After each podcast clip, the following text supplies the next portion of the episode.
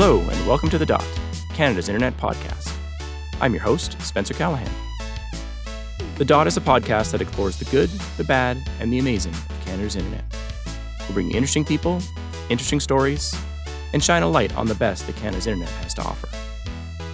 The Dot is brought to you by CIRA, the Canadian Internet Registration Authority. We're working every day to build a trusted internet for Canadians. Today on the podcast, I interviewed Cory Doctorow, Canadian sci fi author and digital activist, about a range of digital issues, from privacy to COVID 19 contact tracing apps. It's a really interesting discussion. I also chatted with Kathryn Hill, Executive Director of Media Smarts, about a program to help stop the spread of misinformation online. But first, here's what's happening on Canada's internet. CIRA recently released the 2020 edition of Canada's Internet Factbook, the yearly look at how Canadians use the internet. Had some interesting takeaways. One of the most significant was the level of toxicity and harassment being seen on social media. The survey found that 3 in 10 Canadians say they have been reluctant to use social media because of harassment. Facebook is named by 41% of respondents as the most toxic platform they use, and less than two thirds felt safe from harassment on Facebook. Another interesting find one third of Canadians think their mobile phones are listening to them without their consent. I know every time I mention a product at the dinner table and it appears in my Instagram feed a day later, I'm a little bit suspicious as well. You can read the entire report at cira.ca slash factbook.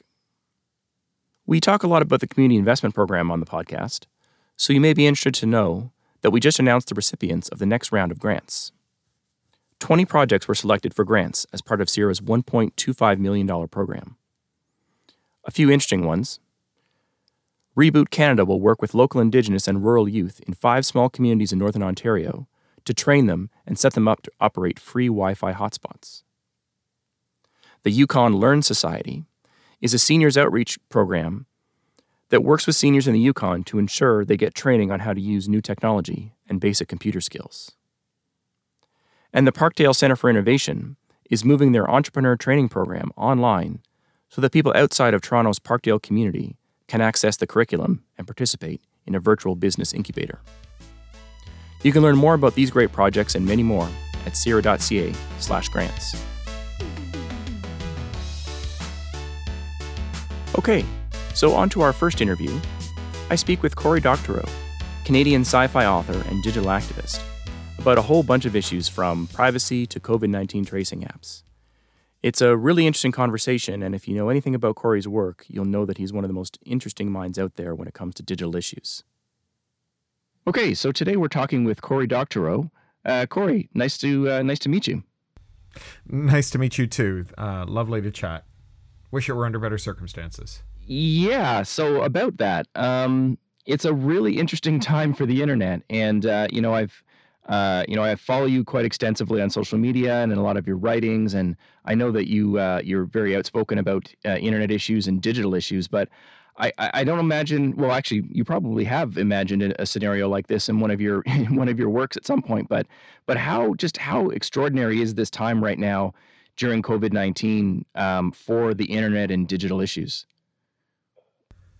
I think that what coronavirus has done, not just for the internet and digital issues, but for so many of our issues, is it's taken phenomena that were slow moving enough that it, we were kind of like the, the apocryphal frogs boiling in the pot, and it's turned the heat up on them. Right. So it's made a bunch of things that, you know, like, uh, I mean, take take the deaths in long term care facilities in in Canada those long-term care facilities were overcrowded, had short housing shortages, and were underfunded, and were more responsive to their shareholders than to the people who they were supposed to be taking care of for a long time. But when the deaths were, you know, a couple a year, then there wasn't really this kind of this. You didn't get people, cops coming into a, a long-term care facility in Quebec and saying it was like liberating a concentration camp right? It took this acceleration to reveal what's going on. And so, you know, I, I'm a Canadian, but I live in the US. And the US, you know, for decades has had this kind of laissez faire attitude towards broadband where they've said that, you know, the private sector gets a monopoly from the government, but that monopoly doesn't come with any strings attached. That that they get to decide where the broadband goes and how fast it's going to be and what's what it's going to cost. It's like it's like saying, you know, like the interstate highway system or the 401 is just going to be left up to like some random company that has a sweetheart deal with the government and they'll decide what route it takes right. and and whether or not it needs to be maintained uh, you know and and obviously that was a problem for lots of people prior to the crisis you know, there's, there's tens of millions of Americans without broadband and, and tens of millions more with very poor broadband.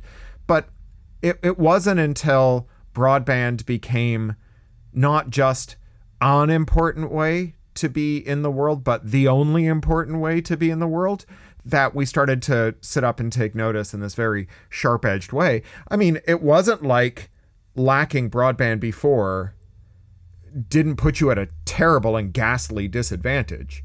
It's just that that disadvantage was spaced out over time. You know, one week you couldn't pay a bill because they only had online bill pay, and the next week you couldn't apply for a job because all the jobs were online, and the the week after your kids couldn't look up some resources for a test, and it just happened over time. It was all spread out.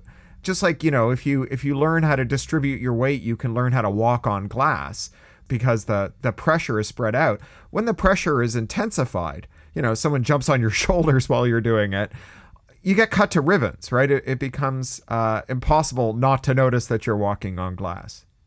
Right, and I think you know, um, as I know you saw, because uh, that we released a report recently saying that the uh, the rural urban internet gap here in Canada is actually getting getting worse in a lot of ways, and um, you know, I think our our data showed that it was uh, 12 times uh, slower uh, rural internet speeds versus urban.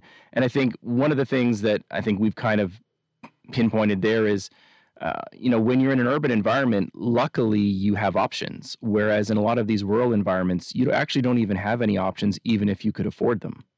Yeah, sure. And certainly that's happening here too. And, you know, even in urban environments, the options, although they're better than rural environments, are still often not great.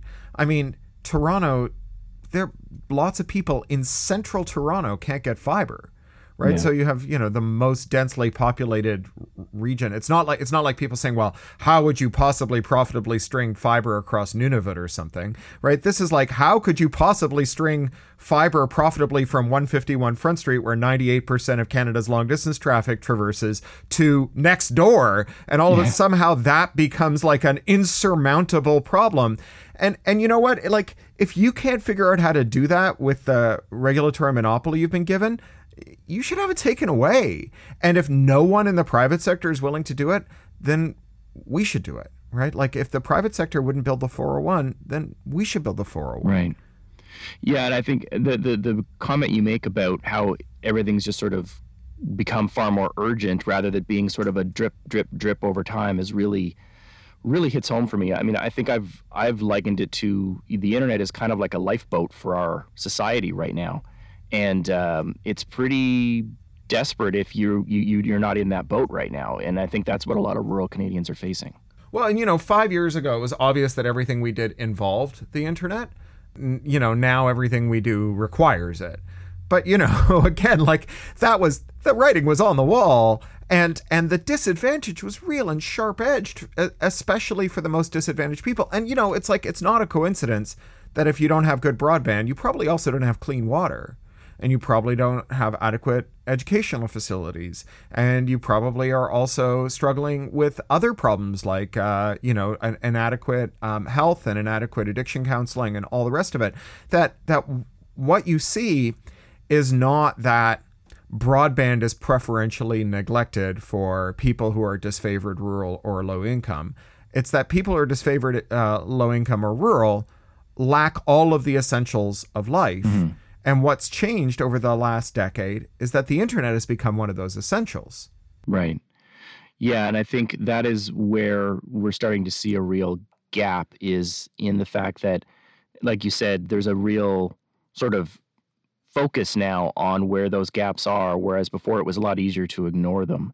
Um, I know my wife is a teacher and uh, you know she's struggling to teach her high school students from home and one of the problems she comes across almost on a daily basis is, and again, this is urban Ottawa, is uh, kids who don't even have access to devices or, or internet to to do that. So she feels sometimes like she's privileging certain kids over others through no fault of her own because it's the only method that she has right now. Yeah, you know, I live in a um, a nice affluent suburb of Los Angeles, Burbank, which is like its own little city just outside. It's sort of like North York used to be before amalgamation in Toronto. You know, despite that, there are lots of of working families in this school district where they have three kids and one laptop. Mm-hmm. And that laptop is being used not just for the um, parents' employment, but for all three of those kids' education. Right. And you know, one of the things that we're learning about pandemics, or that we knew before, but which the pandemic is making undeniable, is that like if if we're all in the same pool, it doesn't make any sense to have a pissing end and a no pissing end. You know, deciding not to treat some of the population for coronavirus turns out to be kind of a catastrophe. You know, Singapore had the virus completely under control, everywhere except the uh, dorms where the migrant workers that the entire economy depends on lived, which are historically overcrowded and couldn't possibly be subject to social distancing. And then they got the virus again. And my daughter goes to a great public middle school in our area. But the amount of schoolwork that they've had through this uh, homeschooling period, which which ends this week, has been really light. I mean, they have they just haven't been getting yeah you know, a, a, kind of replacement load. And it's not just because homeschooling is a little slower, it's because the school knows that there are families where three kids are sharing one laptop with two parents. Right. And that is the limiting factor. So the limitations placed on our neighbors by their economic circumstances, by the digital divide, mm-hmm. are limitations that the rest of us have to contend with. Right. Well, and this and the system needs to unfortunately a lot of times the system has to accommodate down to that I don't want to use the word lowest common denominator because I don't mean to imply that, but like down to that lowest level of access, which then can potentially bring the whole system down. Sure. Well, I mean, just think about it like from the point of view of, um, you know, a family trying to stay connected during lockdown, spread out all over the country or the city or the world. Mm. And one member of that family only gets access to the internet for an hour on Wednesdays right? I mean, the whole family, either the whole family leaves that family member behind, or the whole family has the same level of access effectively as the person with the worst access. Right. Well, and I think that's a really great way to think about it when you think about universal services like education and potentially healthcare, um, is how the internet impacts that universality aspect of it. Well, again, you know, if everything we do involves the internet and everything we do will require it, and, and at least under pandemic, it certainly does require it, then yeah, if, if people don't have access, then then they've effectively been frozen out.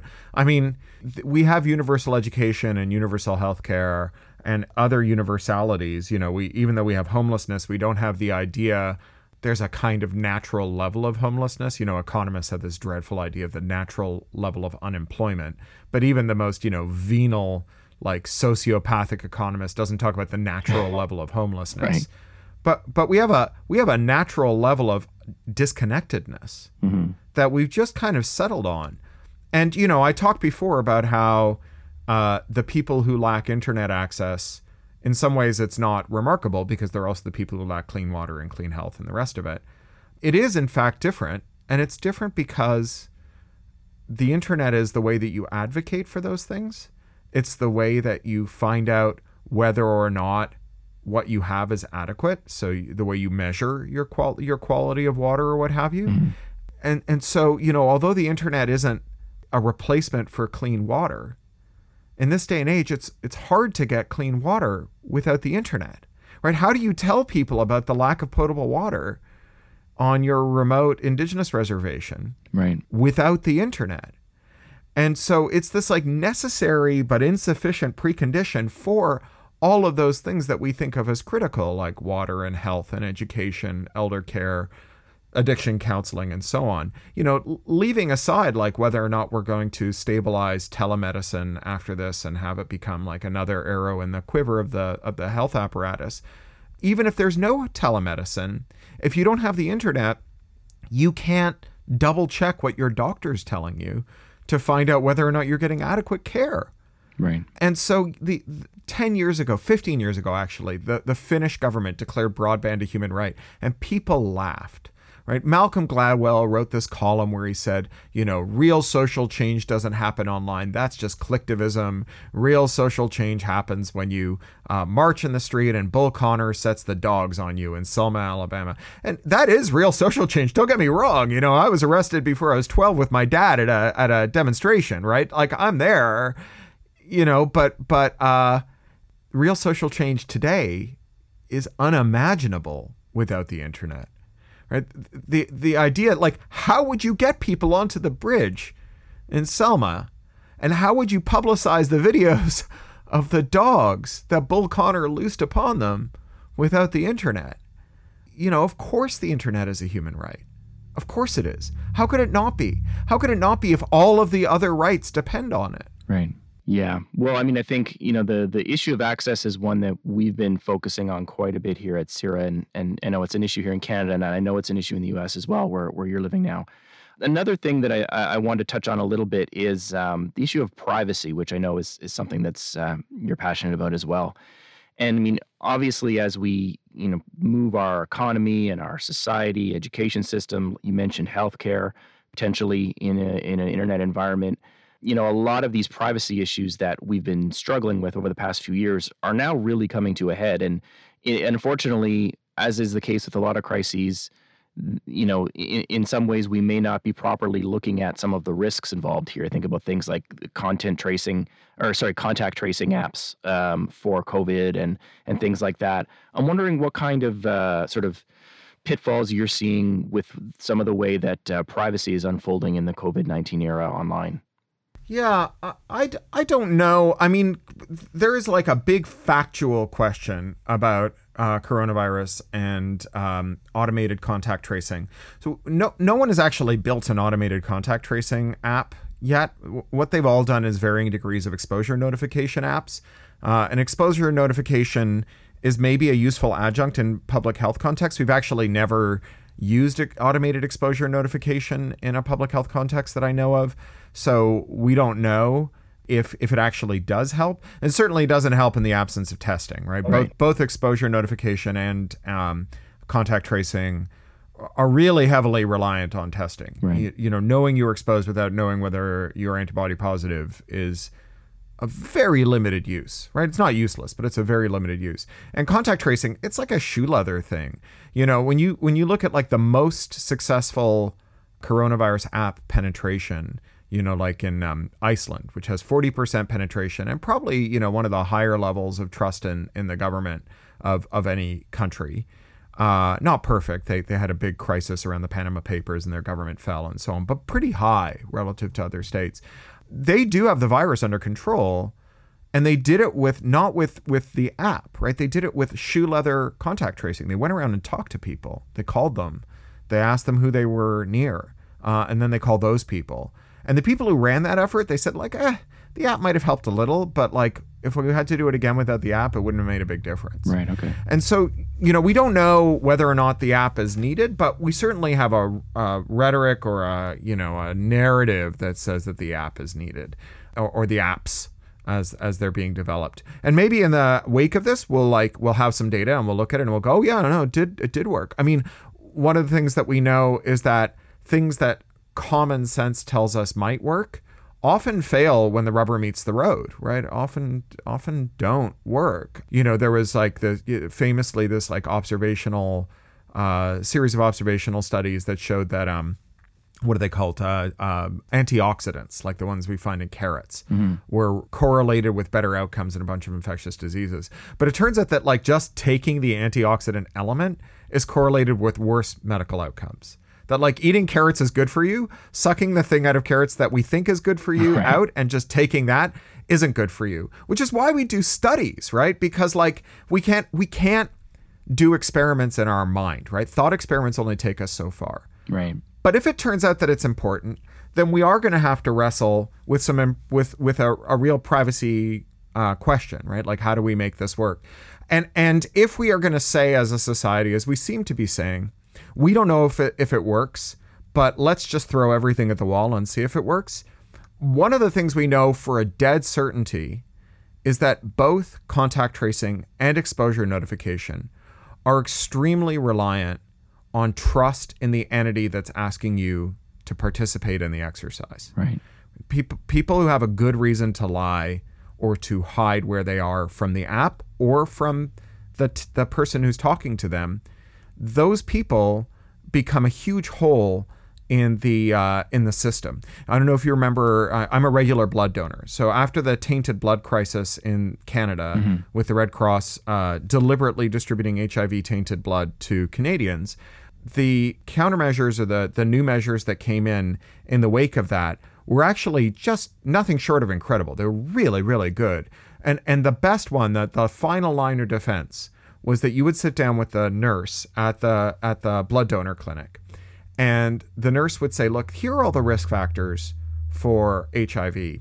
And a bunch of them are things you probably don't want to talk to me about, like patronizing sex workers, or maybe you're in the closet and you engage in, in risky same-sex sexual behavior, which at the time there was it was very stigmatized and also was uh, believed to be more correlated with HIV transmission than it is now. I'm not going to ask you to tell me whether you do or don't do those things. What I'm going to do is I'm going to give you two stickers. They just both have barcodes on them. No one can read the barcodes, only a computer can read the barcode. And one of these barcodes is the yes, use my blood barcode, and the other one is throw my blood away. You put one of those stickers on this bag that we're going to put your blood in, then put the other one in this shred box, this locked shred box, and then I'll come back in and take the bag. We'll take your blood, we'll put it in there. You know, when it gets to the the processing facility, they'll scan that barcode, and if it says throw my blood away, they just throw it away. It goes in a in a in a medical waste bin. That was there because there are so many social factors for people going to the blood bank to give blood, like like community blood drives, right? Right. Uh, workplace blood drives, where they might not just might not want to talk to their colleagues about the fact that they have an uh, they're struggling with an IV drug use problem, say. And what it did was it it created a trust between the institution and its users, both the people who received blood and the people who donated blood, that was very effective, right? Very, very effective. If we are going to spy on people in the name of fighting coronavirus, and if we cannot credibly say that we'll stop spying on them when the coronavirus scare is over, then we're going to see non compliance with the medical surveillance. And if it turns out that the medical surveillance is important, then we're in trouble. And you know what? Like, people have good reasons not to trust the authorities when it comes to surveillance. You know, you may recall that that the Harper government put forward what was what was then called Canada's uh, Canada's Patriot Act. I think it was Bill C thirty five fifty three. I, I always get the numbered bills mixed up. but they they put it forward, and Trudeau was the leader of the opposition at the time, and he whipped his members to vote for it, even though he said he disagreed with it. And he said, when we take power, we will roll this back, but we cannot afford to be seen as soft on terror on the eve of an election. So, you know, the job of an opposition in a parliamentary democracy is to actually stand up for what it believes and not to engage in, you know, calculated acts of electioneering, but whatever. They voted for it and then they broke the promise, right? That bill's still in effect. So when Justin Trudeau says, we're going to spy on you, but we're only going to do it for this reason, and when it's done, we'll stop, he already did that once and he lied. He's kind of burned his credibility on this. And, you know, it's not like the US has a better track record. All of the temporary 911 stuff, 911 stuff is being renewed. There's a little bit of the Patriot Act that may have expired this year, although the word is that it's going to come back. Uh, and that's 20 years now Yeah. since that was supposed to have sunset.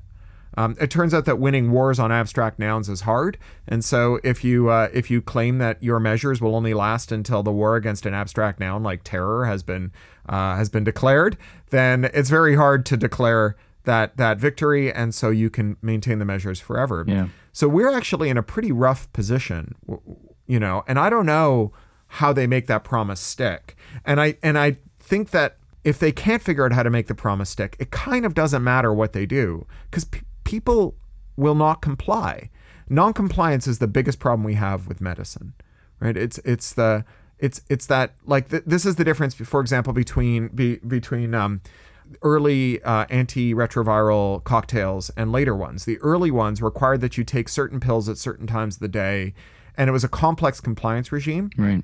and people didn't comply not because they were like mulish and stubborn it was because it was hard and so the transmission continued and and people's illnesses worsened simplifying the compliance regime was actually more important than improving the drugs themselves Right. Because the drugs, you could get a bigger boost by increasing compliance, by making people use it right. Hear this about masks all the time. And that was the whole argument against like civilians owning N95s, right? Was that uh, N95s only do their thing if you put them on in a very, very specific way and then don't take them off again until you're ready to throw them away. Mm. We're really bad at that, right? As, as many a wag has noticed, if coronavirus enters through the chin, then the world is safe because you walk around and that's where all the masks are, you know?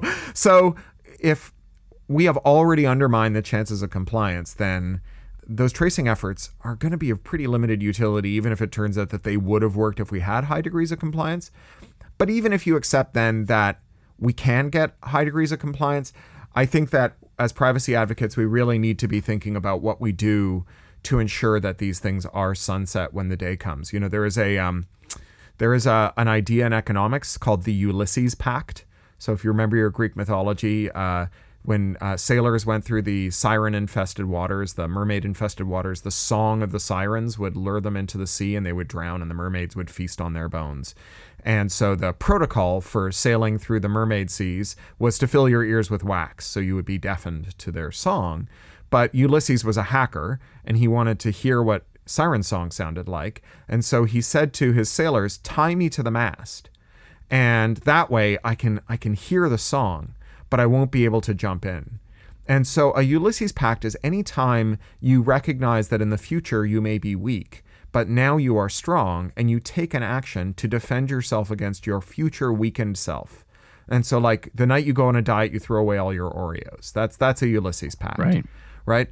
So is there a way we could make a Ulysses Pact? Could we, for example, create say a private right of action? I don't know. I don't know how I don't know how we do this. Maybe we create a private right of action where any continued use of COVID specific surveillance for non COVID purposes uh, during or after the crisis, because what we don't want is people saying, oh, we're going to use coronavirus stuff to uh, track down bank robbers or whatever. Mm-hmm. We're going to use contact tracing for that or, or an exposure notification for that. You create a private right of action where you get to sue any government that does that and you are entitled to statutory damages of, you know, three times the median wage or enough money to do something. I don't know. Yeah. Like something that something that stings for the person who does it, uh, uh, who who breaks the rule, and something that is so good that the person who's had the rule broken against them has a, a reason to come forward. Like maybe that, you know, out of the field of, of like economics, maybe we can make that work.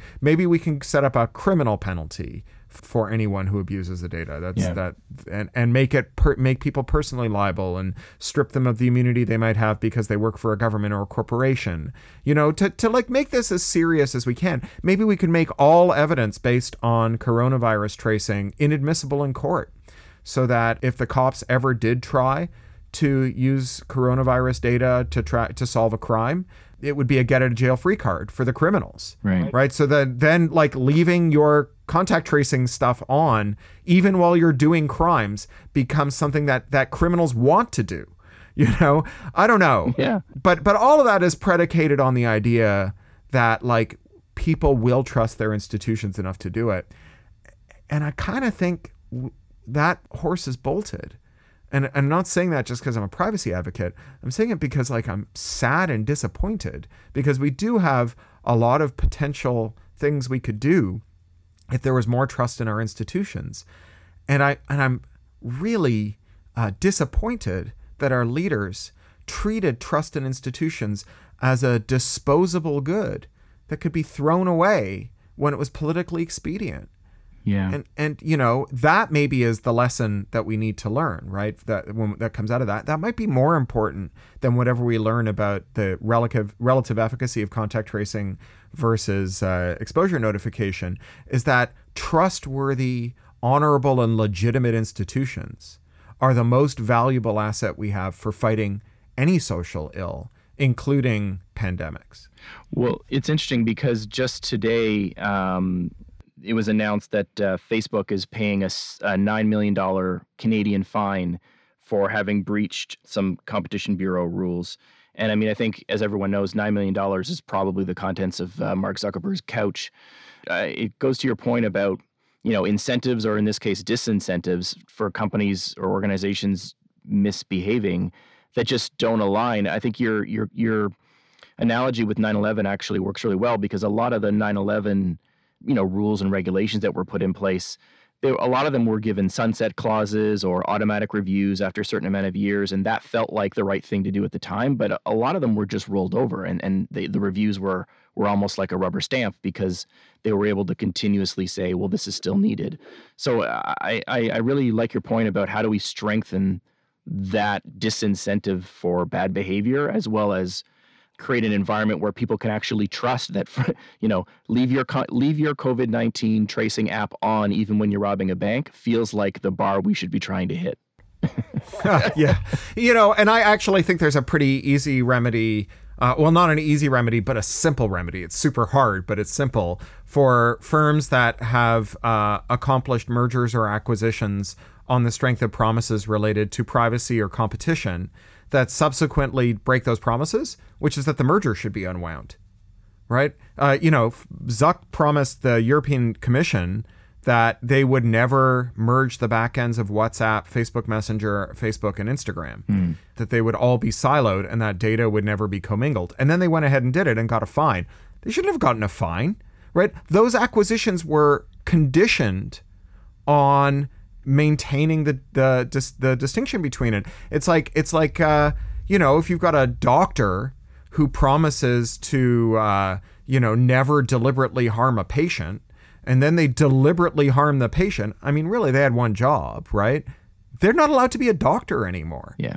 Right. I think that like if you if your merger scrutiny is conditioned on uh, or your passage through merger, merger scrutiny is conditioned on certain conduct promises and you violate the promises, then as not not just in spite of the fact that it would be expensive, painful, and might cost you the business to unwind the merger, because it is expensive, painful, and might destroy the business to unwind the merger, you should be forced to unwind the merger. Because as Albert Camus said, sometimes you have to execute an admiral to encourage the others, right? If mm. Instagram goes down because Facebook broke its promises, no company would ever break their promise again. Anyone in the boardroom who said, Oh, we'll break the promise, we can afford the fine, would be shouted out of the boardroom and no longer invited to those meetings because the consequences would be too great. Yeah.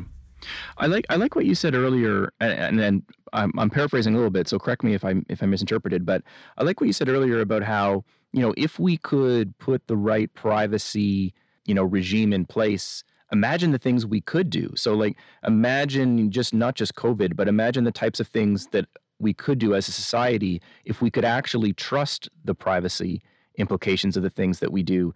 And I wonder if that's a message that maybe the government needs to hear more of because clearly if you think about social good, there's a ton of social good that technology could be doing if people could simply trust that it was only being used for that purpose. Yeah, I think that's right. I mean, I do think that we we have a, a kind of collective action problem with our institutions where uh, everyone who do- takes an action, every official who takes an action that weakens an institution is like, well, my little bit of weakening will not destroy the system. And they're right, but collectively they do. I mean, th- this is why, where you do have these um, high trust environments, we punish small transgressions so thoroughly, right? Like the one pilot who has a cocktail before getting behind the yoke of a 747 probably won't crash that 747. But any pilot who's caught doing it gets into really serious trouble because if we have a lot of drunken pilots in the sky, we're going to see a lot of dead people. You know, historically, official corruption has been one of those things that we take very, very seriously until we stop and there's a, a brief period where there's a kind of less you know there's a kind of like play in the system that's quite nice and things that you know people can exercise a little more judgment and edge cases can get through and maybe some good stuff happens but the system deteriorates really fast and then you lose all the benefits of it. You know, there's a reason, like like a, a way to see this playing out, for example, is like um, what happens in countries that enable criminals to launder their money, like the United Kingdom, right, which is like the world's great money laundry. You know, you have people from like the former Soviet Union who's stolen billions. and they need to do something with it. And they can't just like leave it in the bank in Kazakhstan because the local dictator might change his mind one day and just raid the bank, right? So they need a country that has like the rule of law and stable property relations. So they go and they buy luxury flats in London, just safe deposit boxes in the sky they just leave behind, or, you know, Vancouver or wherever, right? Mm-hmm. The thing is that over time, the tolerance for that criminality weakens the rule of law in your country too right so you, you get the benefits in the short run of having this so-called investment right just just criminals throwing money at, at your at assets in your country you get that benefit for a time but then your own rule of law is weakened and now you've got nothing right you've you've paid the price of like allowing your housing stock to be converted to safe deposit boxes. So you've got homelessness and housing insecurity and so on.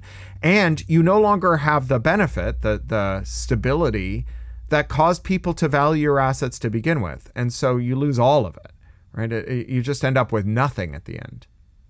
Yeah, well, it's definitely an interesting time everything that's going on. I don't I don't think I ever envisioned internet issues. I mean, obviously, I'm very passionate about internet issues. You're very passionate about internet issues, but I don't think anyone ever envisioned it being this close to home this quickly. I mean, I think everyone saw this as a gradual evolution. So, um, I just really want to thank you for uh, for being here today, uh, Cory. Um, I'm curious, uh, how are you coping uh, with the current situation uh, personally? Well, you know that CBC competition to finish the phrase as Canadian as dot dot dot, and the winning entry was possible under the circumstances. right. Okay. I, I am I am everything as possible under the circumstances. Uh, you know, we're holding up. We are solvent and we are healthy. So many friends of mine in other parts of the world have gotten very sick, and some of the people we know in California have gotten very sick. Most of the people we know who've gotten sick in California work precarious jobs. Uh, and so they had the double whammy of uh, employment that was either like gig economy or cash in hand. Uh, so without benefits, and then they got ill, and oftentimes they lacked access to adequate health care as well. So mm. it was a triple whammy. So we are very lucky as these things go. My my wife works for one of the movie studios here in Burbank, and her job uh, is almost entirely able to be done remotely. Um, but you know she got a pay cut and uh, she is super stressed out because a lot of the people that she's worked for that she works with have been furloughed and a lot of the partners she works with have, have had similar consequences. Most of my work can be done remotely but you know like i have three books out this year. I was supposed to be going on six book tours. Uh, i think all of them are going to end up being canceled. I mean in theory we're still planning on them but like i think it's just going through the motions add to that the fact that we don't know how those books will be sold because we don't even know whether there will be bookstores. And it, you know, it's like it's disappointing. Now, like I fully stipulate that having three books coming out is nothing to complain about. You know, we were really counting on the income from those three books and on those three books being uh, bestsellers uh, to to carry us through and to continue to buoy up my career. So it is a bit of a mixed bag here. But I write every day. I left Boing Boing, the, the weblog that I'd written on for 19 years and that I still partially own, uh, in January and started my own project called pluralistic.net. I'm kind of uh, going back to some of the early roots of blogging and, and doing a kind of surveillance free, advertising free, purely personal form of blogging that I found incredibly rewarding, but also a little stressful one of the nice things about being on my own and not being with Boing Boing is that, uh, at least uh, for now, because my profile is a little lower, angry rich people who are upset that they were criticized on the internet aren't suing me as they did routinely when we were at Boing Boing. I mean, they always lost, but they always sued, right? So it's nice to not be to not be under threat of continuous litigation you know, and I do feel for my colleagues at Boing Boing who, who are still there. And I'm working with Electronic Frontier Foundation still. And, you know, that work was always remote, it remains remote. And as you say, it's never been more important. So, like, this is my busy season, you know, yeah. if anything. Yeah, it's, it's really quite remarkable. Well, I'm making my way through Radicalized right now. So, uh, really enjoying it. and uh, oh, thank you. Hopefully, uh, hopefully you get a chance to for those books to see the light of day. Is do, uh, do you have titles released on those yet, or is that not? Oh yeah, sure, yeah. Um, so the first book that's coming out, and I didn't realize that was an invitation to a plug. Sorry, I should have been more Why not? Uh, so the first book that's coming out is a, a, reissue of Little Brother and Homeland with an introduction by Edward Snowden. This is my best-selling YA series, uh, and Snowden and I had a, a couple of really long conversations to talk about where those books stand in the world now. A lot of people who read them became information security professionals. I, I hear that on the reg. If you watch the the Snowden documentary uh, that Laura Poitras made, you'll see that he's got one of those books with him when he goes on the run from Hong Kong. You know, he he's really got a lot to say about the book. His introduction's smashing. Um, and it's nice to have it repackaged for new generation. And then a week later, I've got my first ever picture book for little kids coming out. It's called Poesy the Monster Slayer. Oh wow! And uh, it's it's a uh, a book about a little girl who, rather than going to sleep when her parents tuck her in, just keeps getting out of bed and making field expedient monster slaying weapons out of her toys and hunting monsters in her bedroom. This slowly turns her parents into sleep deprived zombies. Zombies turn out to be the only monster she can't defeat, but all they really want to do is tuck her in, which they finally do when they defeat her. Uh, it's a very cute book. Uh, Poesy the Monster Slayer out on July the 14th. Uh, both of those books are from Macmillan. Uh, and then the third book, which is also from Macmillan, is the third Little Brother book, uh, which is called Attack Surface. It's out on October the 12th. It's a book about the young woman Masha, who's at the beginning and the end of the other Little Brother books, uh, who works for a surveillance contractor, works basically for like Palantir or NSO Group. And so, fittingly, I, I got a couple of really good afterwards for that. Uh, one is by uh, Ron Deibert, who runs Citizen Lab at University of Toronto, right? Okay, which is the the sleuthing cyber security lab that keeps catching arms dealers that sell surveillance tools to repressive governments, like the NSO group that you know is is uh, partly owned by the the Canadian billionaire uh, Yana Peel, which um, has been implicated in, among other things, in the murder of Jamal Khashoggi. And she's one of the people who's threatened me, by the way. And then the other intro is by um, uh, Runa Sandvik, who is a uh, an information technologist and security specialist who's part of the Tor project and who was for many years charged with defending the New York Times newsroom against state actors and non-state actors who wanted to hack journalists. Okay. So they they wrote some re- really good material for it, and the book itself is a very cracking yarn. So those are the three books, and if you pre-order Attack Surface, which you know if you Google like pre-order Attack Surface, uh, you will get a free Little Brother story when the book comes out, uh, both as an ebook and as um, an audiobook, a story called Force Multiplier that I wrote just for the release. Oh, that's great. Well, definitely have to uh, definitely check that out. Um, glad glad you're keeping busy. Glad you're keeping safe, and uh, we will look forward to seeing those uh, those books out soon, and and hopefully maybe we can have another conversation about all of this uh, COVID nineteen stuff uh, in the past tense at some point uh, in the future. yeah, that wouldn't that be nice? as as as we say at Passover, next year without a mask. yeah, yeah. I think I wrote the other day something along the lines. I'm, I'm, I'm really looking forward to not using the word unprecedented so much in everything I write. uh, oh, I'd like to say like it's an unprecedented uh, golden age ushered in by the realizations we had as a result of the horrors of coronavirus. But yes, I certainly take your point there. Great. Well, Cory, I really appreciate your time. Thanks a lot, and uh, stay safe. All right. Talk to you later. Thanks. Now on to our second interview. I talked to Kathryn Hill, Executive Director of Media Smarts, about that organization's new program, Check First, Share After, that helps fight misinformation online. Okay, so today I'm chatting with Kathryn Hill, Executive Director of Hill, Executive Director of Media Smarts. Kathryn, thanks for being with us today. Thank you for having me. Um, maybe you can tell me a little bit about this interesting new program that uh, Media Smarts has started up called Check First, Share After. Um, I know Media Smarts is a longtime partner of CIRA's, and we do a lot of work together. But this is something that that you guys pulled together in response to COVID nineteen, is my understanding. Maybe you can tell me a little bit more about it. Sure. So, Check First, Share After is a campaign that we launched about a month ago in response to the misinformation and disinformation and conspiracy theories that are uh, huge amounts on all of our information feeds. And so we were deeply concerned about the spread of false information about COVID 19 online in particular, because it's a serious problem with very real life consequences, you know, including some really serious health implications. And so we wanted to help Canadians feel empowered, feel like they were able to take action and that they have a critical role in being part of the solution to fighting misinformation and disinformation online. Yeah, and I would imagine, given the evolving nature of the entire COVID 19 pandemic, information changes quite frequently. Obviously, scientists and, and researchers are learning things day to day. I would imagine that makes the situation even more complicated.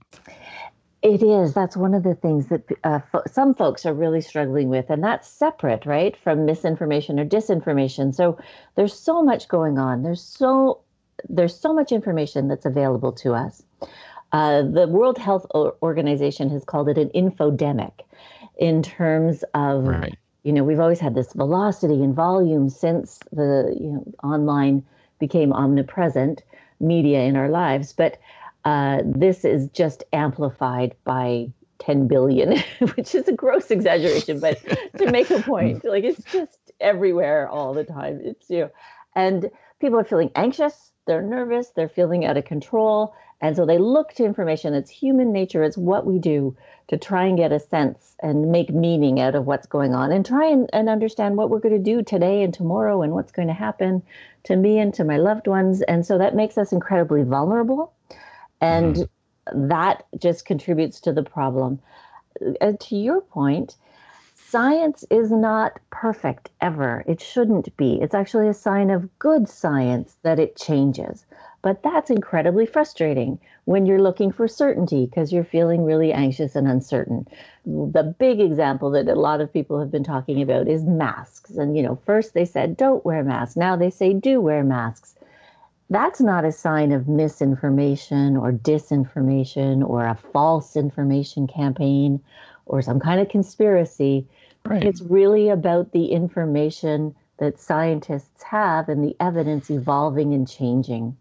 And it's a good thing, but it is difficult and it does get mixed up in with uh, that's fake or that's not real or nobody knows what they're talking about because right. that isn't the case and we, we, we seem to have forgotten that a little bit in the past, you know, five to 10 years, that, that science has never been certain and stayed the same uh, until it's, you know, confirmed for decades. Uh, and even then, we learn new things all the time. So that's, you know, in response to the science piece. What we yeah. really want people to do, and we know that we all don't do it, because uh, we've all been fooled by misinformation. It's really easy to be fooled, and we all have. So we know people are sharing information not because they're, uh, you know, they have uh, evil intentions or they're malevolent actors. I mean, there are some of those folks, and they do exist, and and and you know that's a separate issue. What we're talking about is everyday individuals. We're all digital citizens, so how can we be better digital citizens? And one of the things we can do that really makes a difference, and there's great evidence out there now to support this, is that if we stop spreading the misinformation, that's a huge will have a tremendous impact, even as little as 10%. If we can cut that, there's evidence to show it will have real health implications for the better in a pandemic situation. So we can stop the spread of bad information. People can be doing the right things to stay well. That's really important. And but mm-hmm. additionally, as well as not sharing, you know, so we're sharing the bad information because we care. And so, you know, I know, I'm pretty sure my mom loves me. She says she does. She sent me stuff that was just really not healthy or wise. And so mm-hmm. my big concern was that she was believing it. But additionally, she was sharing it with many people, and she had received it from, you know, this giant trail of hundreds of people who were doing things that weren't going to protect their health and might put them at risk. And so they're doing that because they care. So, what we want people to do is show that they care by sh- sharing good information, not the bad stuff. And it's really easy to verify. Verification has gotten so easy now.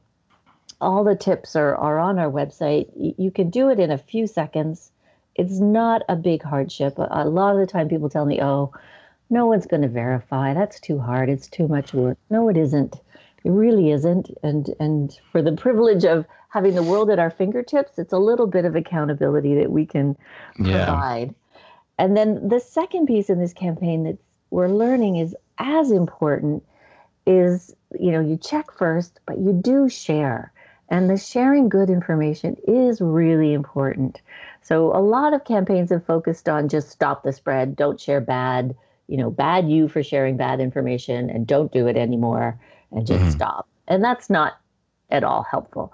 Um, what we all we need to do is also fill the void because there are these data voids, especially around new information, like something like COVID nineteen, a whole new virus.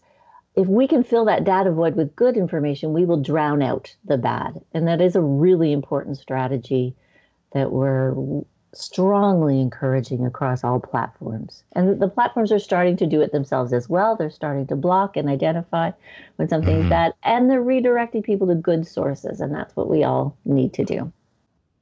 Yeah, it's interesting you mentioned, you know, that that it, it feels like you know people say oh it's a it's a bunch of work to check where something came from and uh, you know you said something along the lines of it's really not that much work and i think you know um, one of the things i always try to talk to my kids about is you know, when I was a kid, we didn't have all of the world's information for all of history at our fingertips. Mm-hmm. And so it feels like a pretty low ask to say, hey, since you have all this information, maybe just check to make sure that it's accurate. So I feel like if you put it in that context, it feels like a little less onerous when you when you think about the responsibility of having all that information. Exactly. I mean, that's what the definition of a good digital citizen is and what we hopefully we're all going to start tr- striving to be i mean we're, we're still taking baby steps with all this technology it is still really quite new and there's lots and lots of new platforms and hardly anyone had heard of tiktok two years ago uh, you know, and now it's mm-hmm. hugely popular, and and everyone is now on TikTok. So of course, something else is going to come along to replace it because you know young people don't especially like us older folks crowding their space you know, with with the opportunity to be creative and to use technology, we, we do have some accountability. Yeah, we can we can look to regulators for sure. We can ask the you know and and demand that the platforms follow the regulations they've put in place, and we can look to legislation. But we also have to look to ourselves and each other in the same way that we you know do as good neighbors, in the same way that we do when we create our community in real life it's a real community that we're a part of online. And we right. have you know we there's a way to behave. And so and this is one of the responsibilities. It really is. If you're going to benefit from all that information and we want people to and we want them to look and use technology and create content then just spend a little bit of time making sure that what you're sharing is good. If you use it for good uh, you know we can we can we can the internet can be what we all wanted it to be and still has the potential to be right? Absolutely. Absolutely. So uh, the website is checkthenshare.ca um, and if you go there you'll find uh, sort of the some really great resources. You know just run through really quickly the steps that you're recommending are check where the info originally came from check that it came from a trusted expert source check what public health authorities and governments are saying, and then share once you've checked that the info is legit. Um, it's I think it's it's really simple, and uh, one of the things that uh, I know Media Smarts does a lot of is is teaching digital literacy, and and it, I think it's really undervalued how important it is. Not just like you said to have the the platforms like Facebook and Twitter enforcing rules, but to put some accountability on the users to make sure that everyone is uh, is sharing accurate information. So it's a really helpful resource. Yeah, we believe so. We think eh, you know we all can make a real difference, and eh, eh, there's there's tremendous evidence that says just pausing, just taking that moment to pause, because we know the platforms are you know were designed to make us react quickly, but just that second to pause and check really quickly has a huge impact on what we share and how we share it and uh, yep, checking multiple sources. And for COVID 19, it's really easy. There's so much good, trusted information. Just remember to not rely on information from social feeds. Information on your social feed is not news, it's not verified from a trusted, reliable legacy organization all the time. And so, if you're going to consume news, go to reliable news sources, figure out what those are, and then you can always go to them. And yeah, and then of course, share share, share, share. When you find something really good and that's important for people to know about, please do share. Absolutely. So, other than going to the website and checking out the tips there, uh, what else uh, can people do to help out um, with this campaign or, or to spread the word here? Well, exactly that. We'd love for people to spread the word. We've got a whole bunch of uh, for those who are so inclined and are on Instagram or Facebook or Twitter or TikTok, we've got uh, or Snapchat, we've got all kinds of uh, shareable images and GIFs and all kinds of stuff that you can use. Help yourself. They're on the website. Uh, share it with your friends and family and your networks. Uh, that will make all the difference to uh, growing the, the campaign and making people more aware. Great.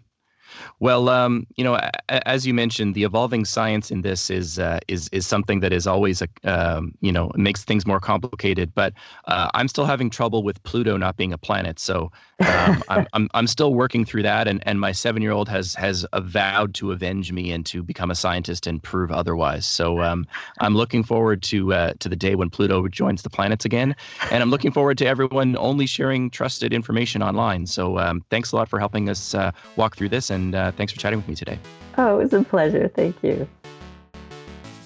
All right, so that's it for the show. I'd like to thank Cory Doctorow for joining me. If you're looking for some great summer reading, Radicalized, one of his more recent books, is one that I can't recommend enough. It was chosen as the CBC Canada Reads 2020 book, and it's a really interesting look at a bunch of digital issues that will make you both laugh and cry at the same time. I can't recommend it enough. I'd also like to thank Kathryn Hill from Media Smarts for being with me. Uh, that program is something that I think we need more than ever right now as we see the level of misinformation and uh, fake news that is appearing online. So you should check it out. As always, if you're looking for show notes or any of the links that I mentioned during the podcast, you can find them at CIRA.ca slash podcast.